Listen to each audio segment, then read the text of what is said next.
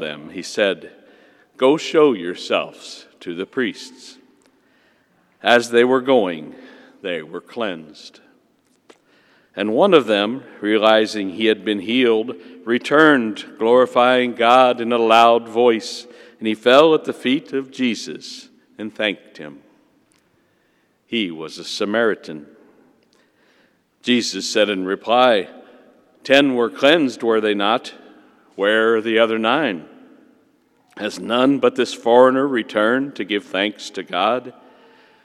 Then he said to him, Stand up and go. Your faith has saved you. The Gospel of the Lord.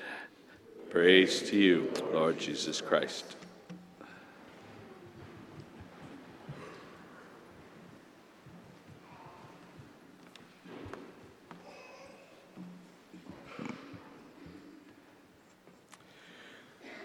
The story we just heard of Jesus curing the ten lepers reminds us, reminds us of an important truth that all the blessings that we have in this life come from a God who loves us, and He is the one who we should be expressing our thanks and giving it, not just today, but each and every day of our life.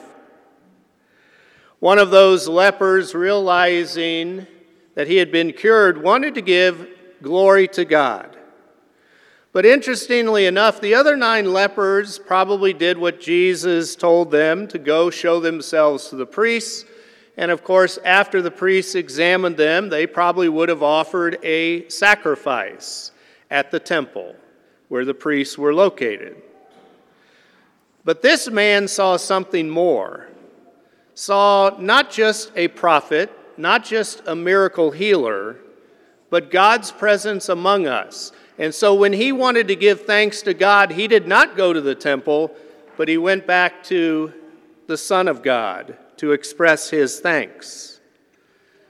And of course, the story is even made more poignant because this man was a Samaritan. And the hatred among the Jews and Samaritans was very great. And that's why Jesus says, Has none but this foreigner returned to give thanks to God? As I said, it's an important lesson for us to be reminded of this day as we join fellow citizens across our country to give thanks.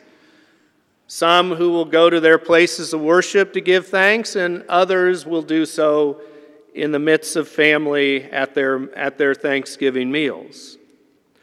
But I think there's another important lesson for us to remember.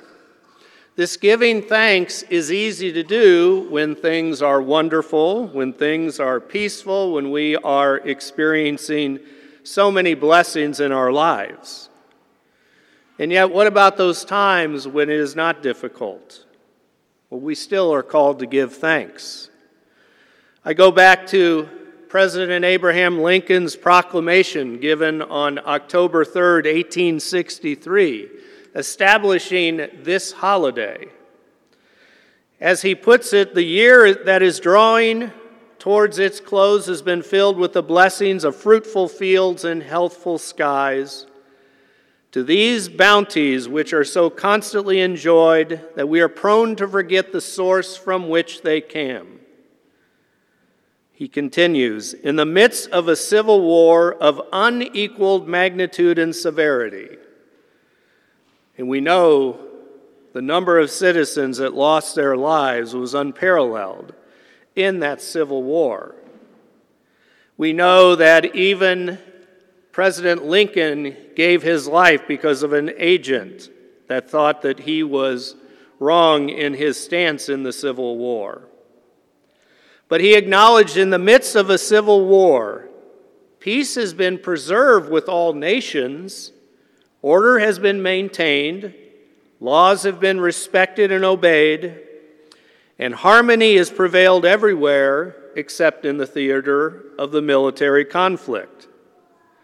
He goes on to talk about how the nation continues to expand westward Mines rich of iron and coal are being mined.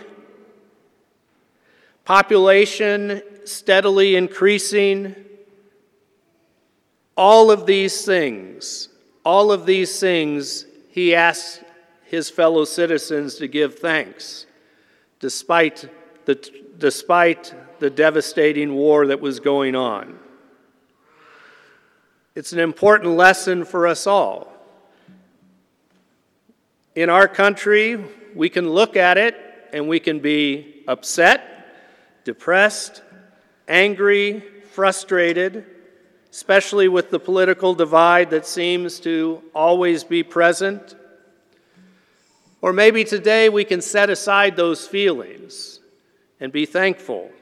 Thankful that we live in a country where we can do what we're doing today publicly without fear of government saying, no, you cannot worship your God in this way.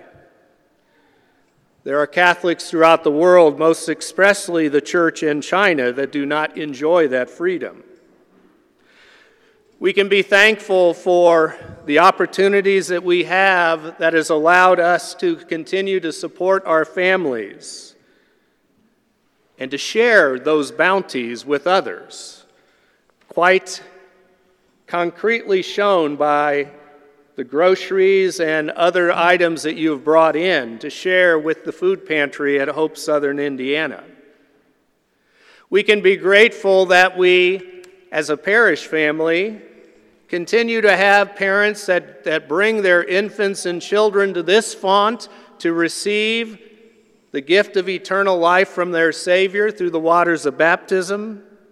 That we continue to have youth that want to confirm their faith through the sacrament of confirmation.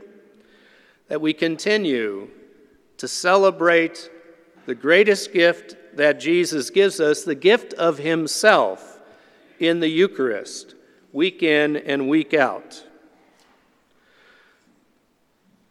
All of those gifts are because of the blessings that God has given us and the blessings that God has given our country, most especially the gift of freedom. And so, my dear friends, as we give thanks today, let us not make this a singular event but let us always continue to give thanks each and every day of our life.